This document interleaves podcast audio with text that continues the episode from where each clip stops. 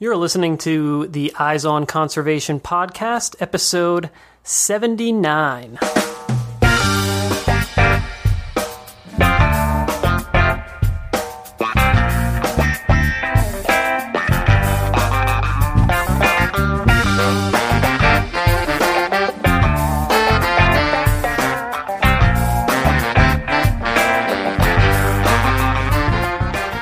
Welcome to the Eyes on Conservation podcast, where we bring you engaging conversations about wildlife conservation from all across the globe. I'm your host, Matt Podolsky. Today's episode of the show is about the history of a truly unique national conservation area here in Idaho. The Morley Nelson Snake River Birds of Prey National Conservation Area is located in southwestern Idaho and is home to the highest density of non colonial breeding raptors anywhere in North America.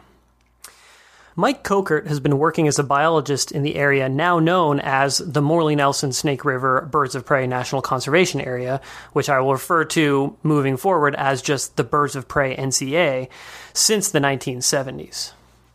At that time, the region had just recently been set aside as a natural area, and Mike was the very first biologist that the BLM hired to work in the area.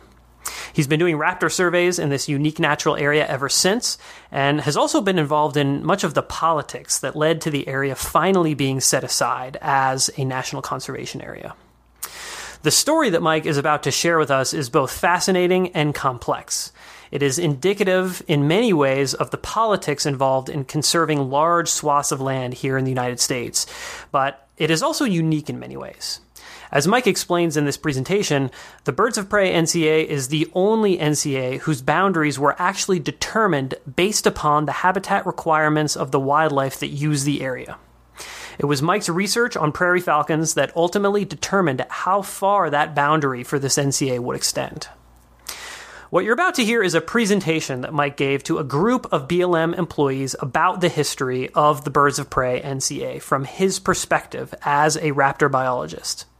I was invited and encouraged to record this presentation by a new nonprofit organization called the Birds of Prey NCA Partnership. And I should add here, full disclosure, that I am on the board of directors for this recently formed organization, which was created to provide critically important support for this NCA within Boise and the surrounding community here. Mike has played a central role in the creation of this new organization, and I'm excited to be able to share this presentation on the history of this truly unique NCA here in the podcast. Let's jump in. First, I'd like to thank everybody for coming.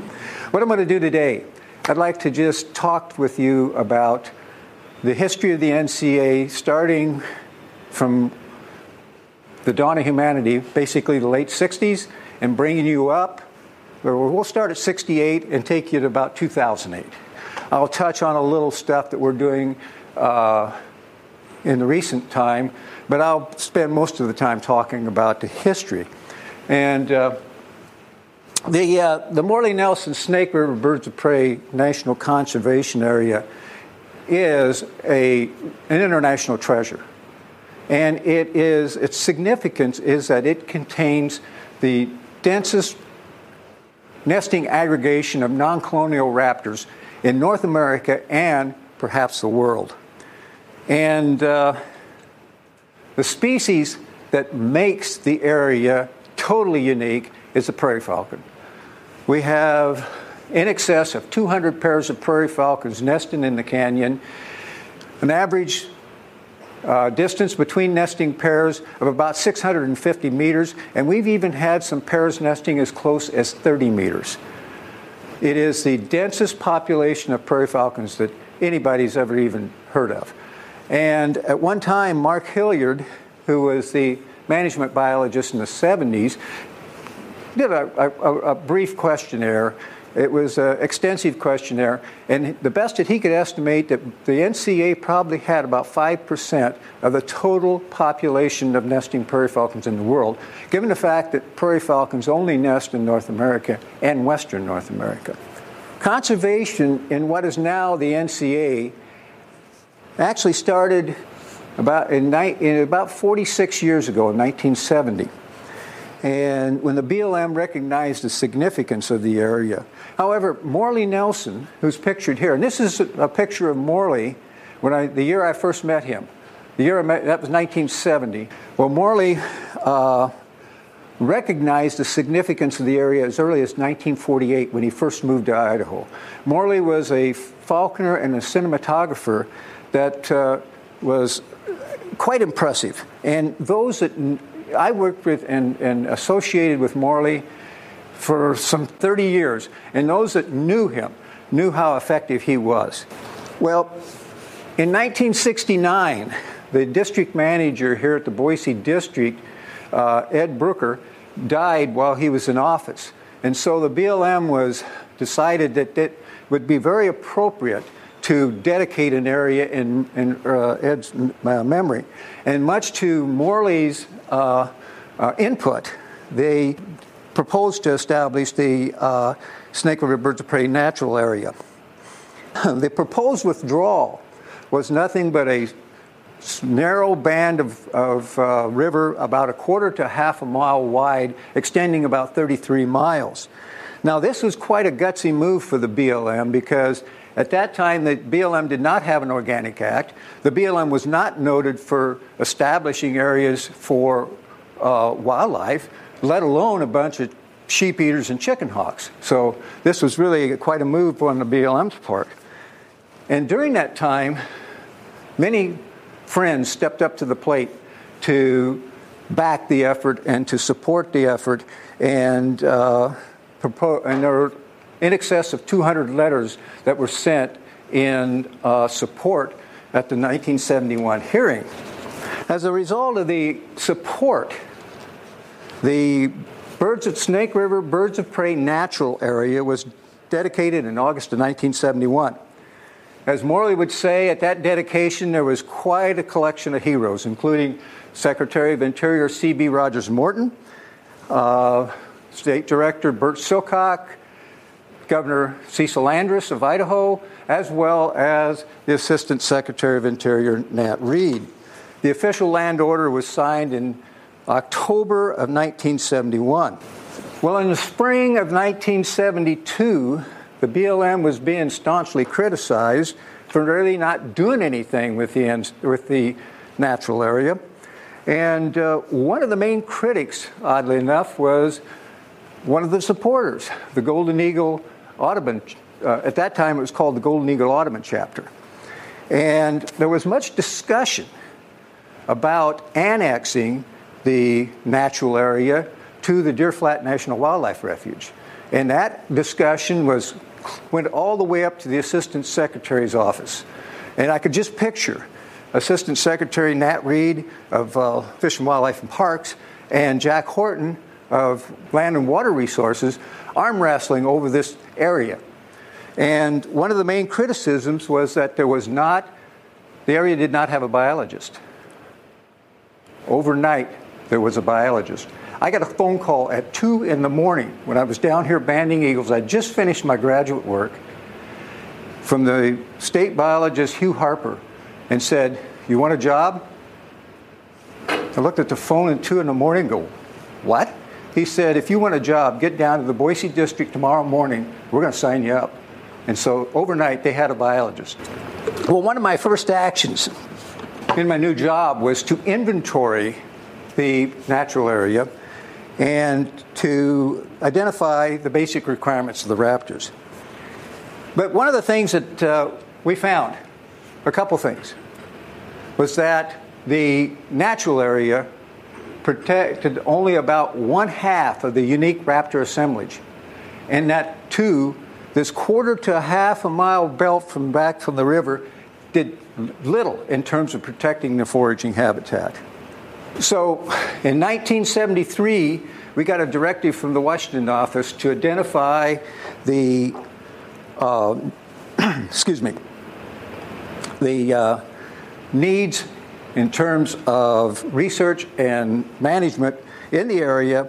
And so we began a comprehensive research project to, with these following objectives to describe the uniqueness of the area, to ascertain the spatial and habitat requirements of the major raptors, and the main thing, one of the main efforts was to determine the compatibility or the effects of agricultural development and then to recommend a boundary based on the new findings. One of the things that was happening in those days was that the land deposition acts were in full speed the Idaho Admissions Act, the Carey Act, and the Desert Land Entry Act. They had really these specialists coming out the ears in the Boise District in those days trying to process all these land applications. We uh, implemented studies in essentially four different areas. As you can see here, looking at the, the raptors and uh, the prey. And one of the main things that we did, uh, the University of Idaho was uh, on the team that did the research, and they developed the first vegetation map for the uh, what is now the at that time it was called the birds of prey study area, but it is now National Conservation Area. Okay, one of the things that we found early in the game, first of all, because we were assessing the effects of agricultural development, the state director, Bill Matthews, did a very bold act. And what he did is, if you can see what we, uh, first of all, we established the birds of prey study area, with which is essentially the uh, brown area, not the real dark brown. The real dark brown is the natural area. In the brown area, we established the study area, and Matthews issued a moratorium on any land deposition within that uh, study area. And that didn't go over too well with the, uh, with the, uh, with the users. In 1977, we found that the prairie falcons were foraging far beyond that five mile boundary. So in 1977, Andrus issued an order to the state director to expand the study area boundary to take in the or the buckskin colored area. In the 1970s, when we were initiated the, the study, the work in the birds of prey area was, or in the NCA, not the NCA, but excuse me, the uh, natural area was divided into two functions management and research. And in 1975, BLM hired a management biologist to uh, start a manage and develop a management program in, in the natural area itself. The research side, we had basically a research leader, a research which was me, a research biologist, an analytical biologist, and uh, as you can see here, various individuals.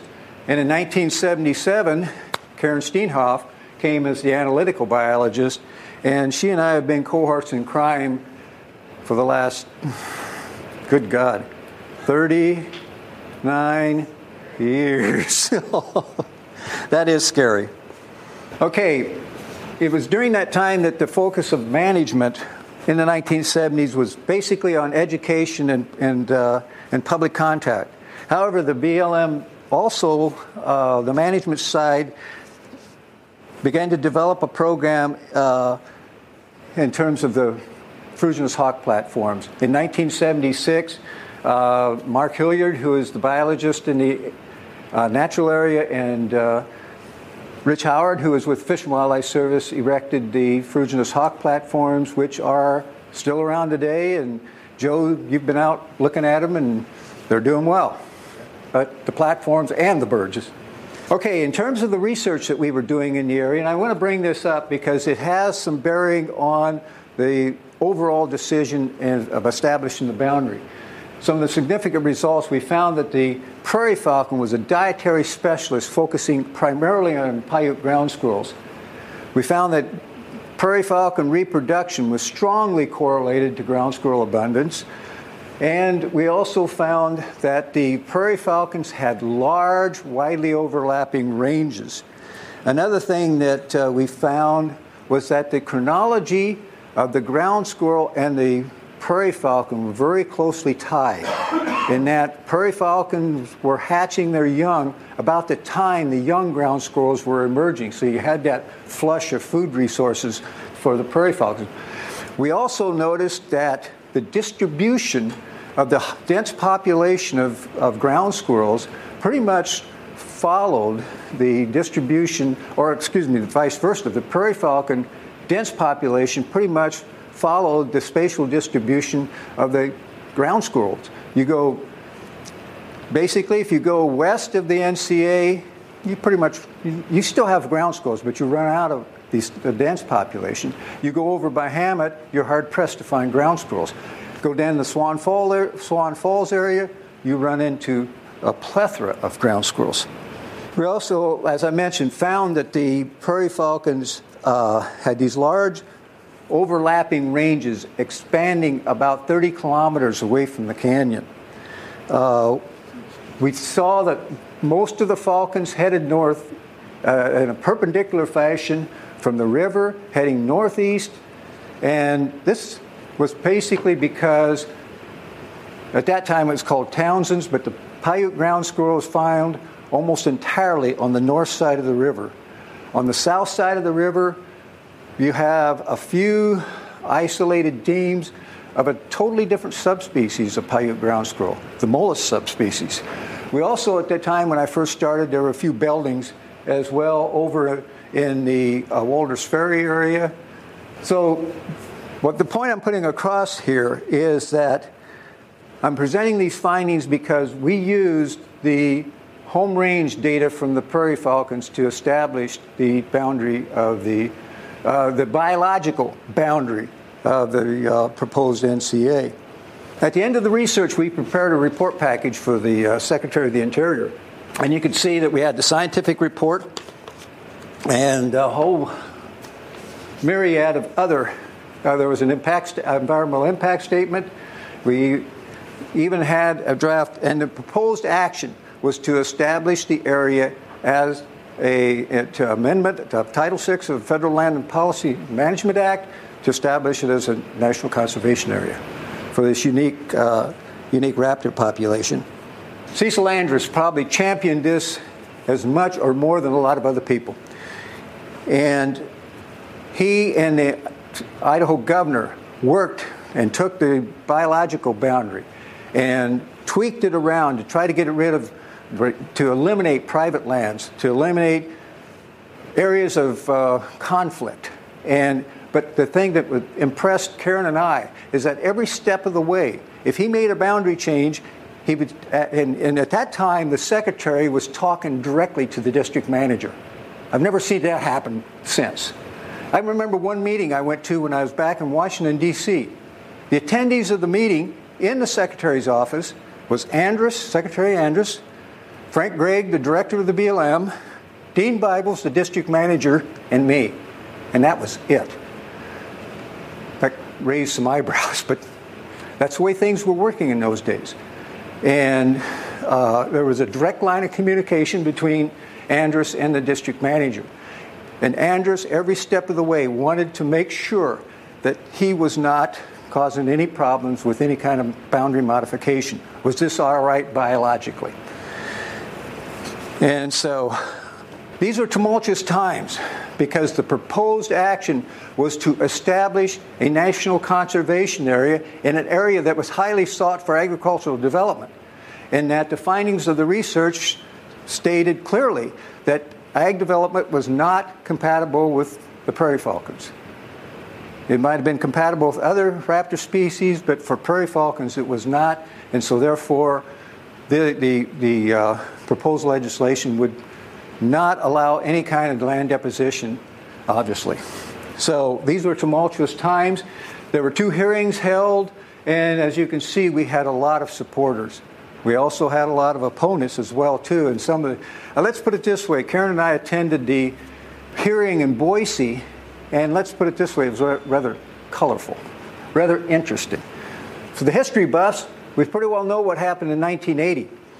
Complete turnover of administration and it was a more conservative administration than the previous one.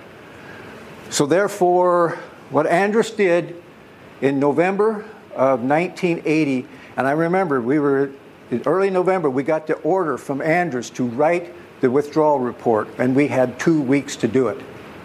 End of story. Two weeks. It was done.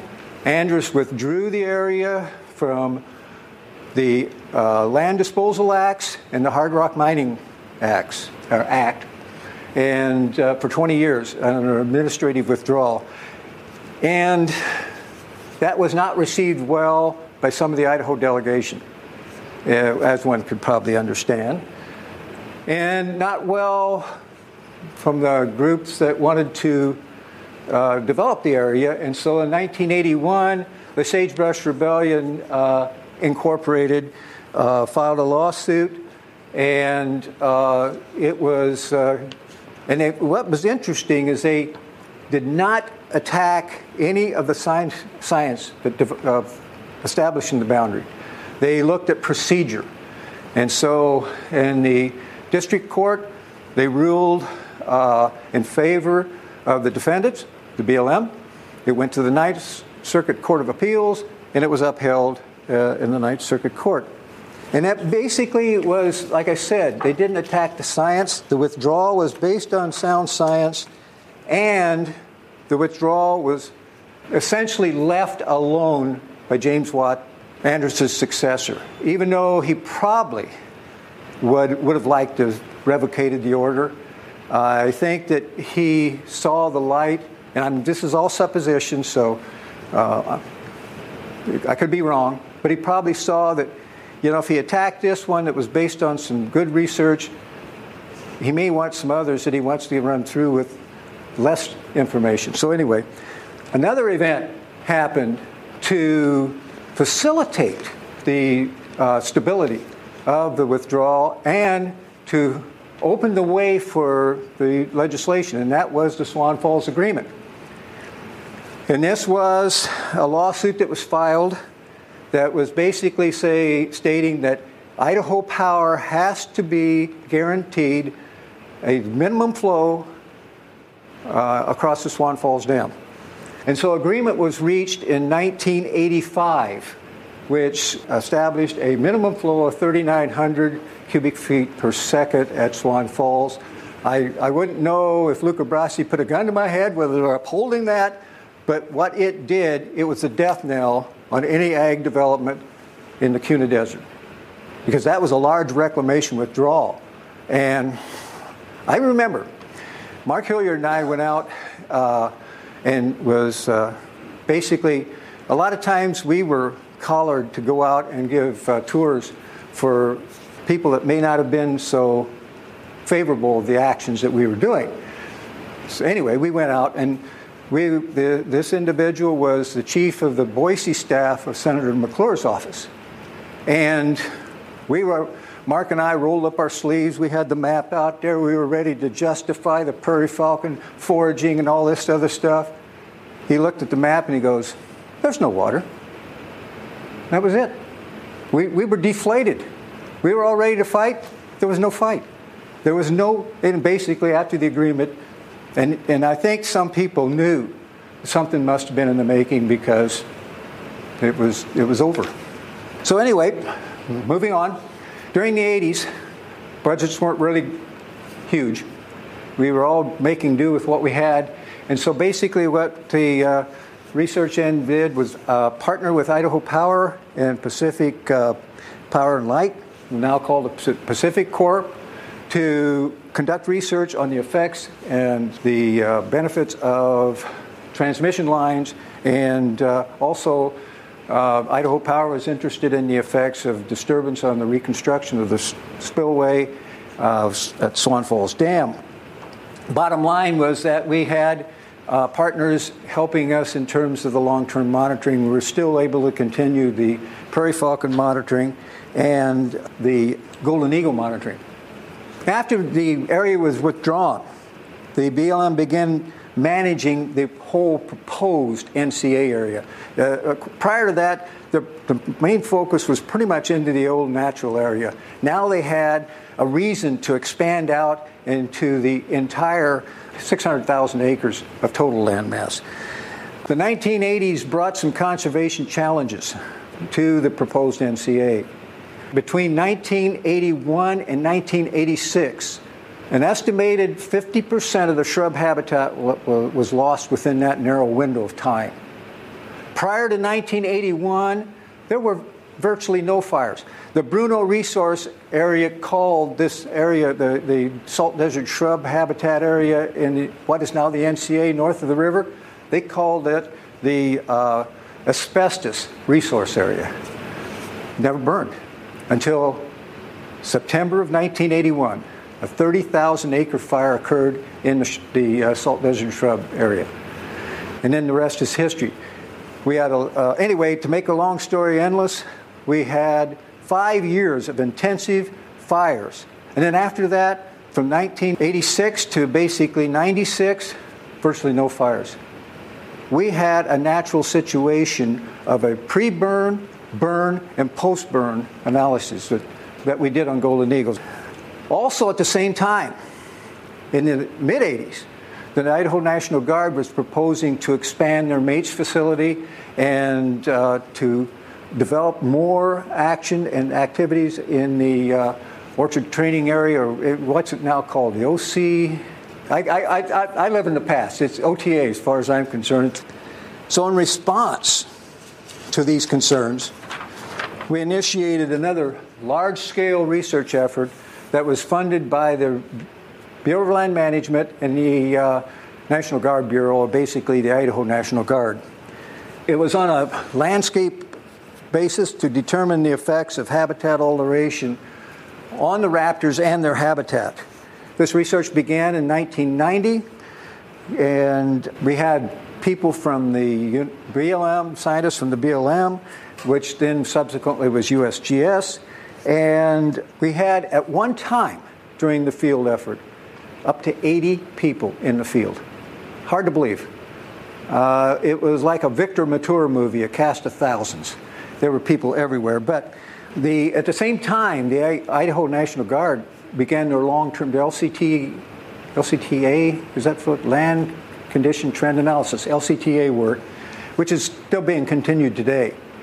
And that's probably some of the best continuous data that's been collected because they just, the LCTAs, you go out and collect and you keep collecting, which and there's some good information there. So it took basically 13 years after Andrus's withdrawal for the time to be right to propose legislation. Prior to that, building on this was essentially a group of bipartisan individuals. There was agency people, university people, stakeholders, landowners, uh, you name it, all gathered, meeting at least once a month. Had, and uh, basically to discuss the proposed or the possibility of legislation. And spearheading this effort was the uh, Peregrine Fund. Bill Burnham did a tremendous job on spearheading this effort. And so the time was right, and uh, the political climate was right. Democrat Representative Larry LaRocco introduced a bill, and the bill, the Snake River Birds of Prey National Conservation Area, came to being in 1993. Once the legislation was passed, the uh, BLM began managing the NCA uh, under the legislation. So by 1995, a manager was hired. John Sullivan was the first manager of the NCA. One of the first ma- actions was to develop the management plan, and you can see that it was basically looking at conserving and enhancing the raptor populations, providing for the compatible uses, and to develop vegetation and habitat management enhancement practices. And this was a big thing. And actually, starting as early as the 1980s, there was a young, budding range con in the Bruneau Resource Area. I think you heard his name, Mike Pellant. And he started the initial efforts right after those major fires in the 1980s. During the, you know, the planning and implementation effort of the National Guard project, the research side went through some major changes. Originally, you know, we were the Birds of Prey Research Project, and that lasted from 1975 to 1990. Then the BLM expanded its effort to form the Raptor Research and Technical Assistance Center that was headed up by Butch Olendorff starting in 1990, where not only did we focus our work in the, at that time, the soon to be NCA, but we were beginning to focus our work uh, BLM wide. And what was interesting is that Karen and I went from the Division of Resources in the district to a, a subdivision or a, within the uh, uh, Division of Resources in the state office to the Western Wildlife staff in the Washington office, and I never left my desk. So I guess wonders and wonders never and then went to a different agency as we can see uh, in 1993 uh, this, as a result of uh, Secretary Babbitt's effort to centralize research within Interior, we got shipped to uh, the National Biological Service. And that's one thing. Karen and I have the dubious distinction of working for the shortest lived agency in the Department of the Interior. three, it actually lasted three years. And so uh, you all pretty much know the, what happened there. But this would be October 1996.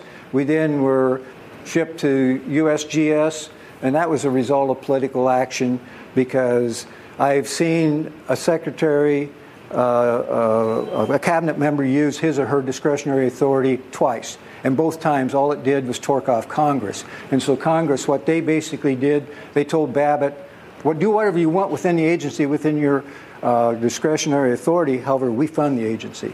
And so they had him. And so basically, the, the House Senate compromise was to cut our budget 16% and send us to USGS.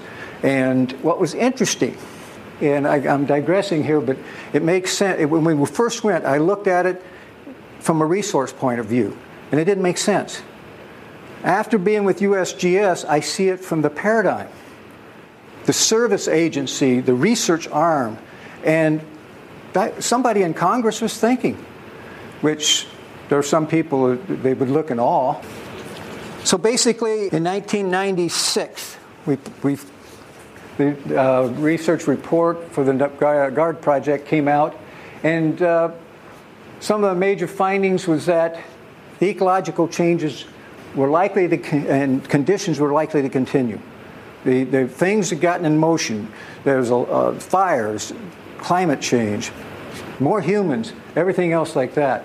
But anyway, the, the bottom line that there were some recommendations in terms of conserving the existing ha- uh, vegetation, trying to reverse the trend of exotic plants, which is, some people would say, well, that's a no brainer, but, uh, and to minimize, uh, uh, to rehabilitate areas and to minimize disturbance. And there's been a lot of action going on on that since the uh, RMP came out. In 1999, we had a restoration workshop, and the restoration workshop recommended restoration at the landscape scale. The whole report provides a myriad of, rec- of, recommendations for restoration, and they recommended approaches for assessing success at a, both the landscape and uh, site-specific scale. In uh, June of ni- 2008, we had a uh, monitoring workshop. This was when uh, 30 individuals from, or as Morley Nelson would call them, heroes from all over the country came to Boise to discuss basically raptor monitoring in the NCA. And they prioritized the raptor species, as you can see here golden eagles, prairie falcons, ferruginous hawks, and burrowing owls. Uh, they recommended the monitoring designs and proposed how raptor monitoring can be used to evaluate projects, vegetation treatment projects. And it all depends on scale because they also talked about prey and that at the fine scale, if you're working on the site specific, you may have a raptor zoom by. So basically, you're going to have to go one trophic level down and go and look at the prey. Or maybe you're even tighter than that. You look at the vegetation. But what they were emphasizing is look at scale.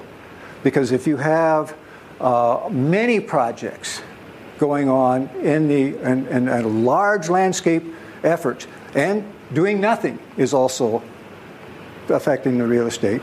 Then you start looking at the raptors and looking at it at a landscape scale. And if there's one thing that I could recommend if we had to do it over again, would be looking at the raptors from a landscape standpoint. Because they're the barometer. That's the reason this area was established. And the species, the most important species in the area, the prairie falcon, was periodically monitored until 2003 there hasn't been any work done since. And that may be something we want to revisit and look at. I think there's people that would like to do it. The downside, it's pricey. Golden eagle monitoring is less pricey. Matter of fact, uh, if we have time, I can show you what you know how the golden eagle work has progressed in the NCA, and there was a time it was done in, almost entirely by volunteers. So basically, I like to give you this take-home message. The NCA is one of the few wildlife preserves where the actual the boundary was based on the spatial requirements of the inhabitants. I think a prime example is the Serengeti, the, the, the parks in the Serengeti Plains. They only encompass parts of the range of the nomadic herds of ungulates. They don't cover the whole area. This area was established by uh, use, uh, looking at the spatial requirements of the raptors. Another thing is that there was a long-term close working relationship among research, researchers, managers, stakeholders, politicians to really solve the problem over time. As you, as you can see, I've given a lot of uh, tables that showed the various groups that came to the BLM's support, assistance.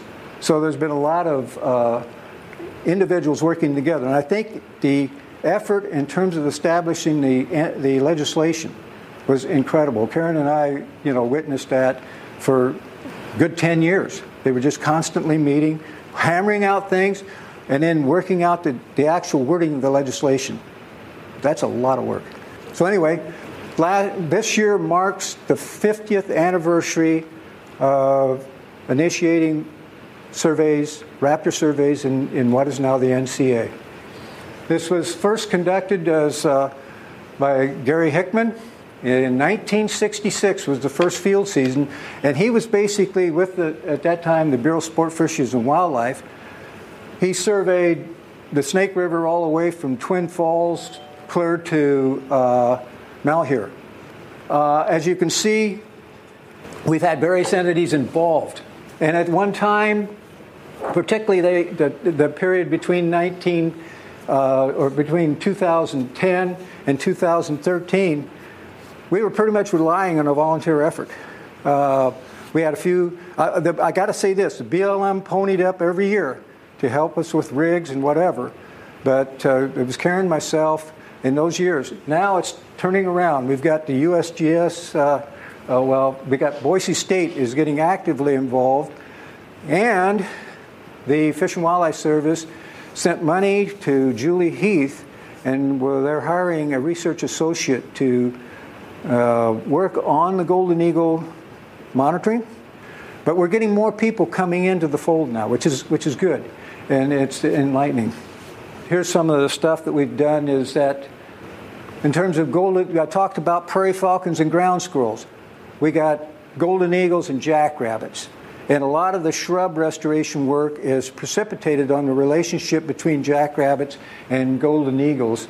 And the, the functional and numeric responses that we have there.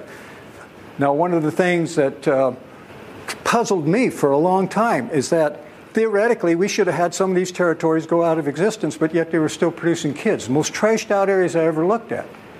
Well, Julie Heath and I initiated Uh, the dietary change study in 2014. My regal eagles are eating coots. They have no pride. But I think they're like the rest of us, they're trying to make a living. So remember, I was talking to you about that natural pre burn and post burn experimental design. It just happened by nature. Here's one of the things we found is that when right after the fires, and I think you'll probably see this in, in Owyhee County, they just tank. They just totally tank. They can't handle it. But somehow they start adapting and being able to take other prey. And as you can see, uh, tend to, uh, about 10 years after the fires, they were pretty much back up to their pre burn levels. Oh, one last thing the prairie falcons. Okay, they're migratory. I, you know, one of the things we found is that they took, they leave the area and go northeast, pretty much following the various species of ground squirrels. They're virtually gone in, uh, for, in second week of July. They move up. They're up into the higher elevations, feeding, and we're assuming feeding on Columbian ground squirrels end up over in eastern Idaho feeding on Uinta ground squirrels, and then ending up summering in the uh, southern prairie provinces uh, and western Montana, feeding primarily on Richardsons, I would assume. The Richardsons stay up later. Then we find that they rain down half of the pop of the birds instrumented. I shouldn't say population, but half of the birds instrumented. Some wintered in the southern Great Plains. The other half came back to the NCA or southwest Idaho. Anyway, I, I just threw these in just as a, that was an addition to the talk. It's time that we need to, to get out of here. All right, that was our conversation with biologist and researcher Mike Kochert. What a fascinating perspective Mike has on the creation of this unique national conservation area. I love how Mike integrates the biological research with the politics that were involved and explains how they affected one another. It really shows how much effort from a wide variety of individuals is needed to create a natural area like this. And it's also really interesting to learn how these political processes have changed over time. So, if you want to learn more about the Morley Nelson Snake River Birds of Prey National Conservation Area, or about this new group that is working to provide support for the Birds of Prey NCA, the Birds of Prey NCA Partnership, you can head on over to the show notes page for this episode, which you will find at wildlensinc.org slash EOC79. This episode was produced by myself, your host, Matt Podolsky. Our theme music is by The Humidors.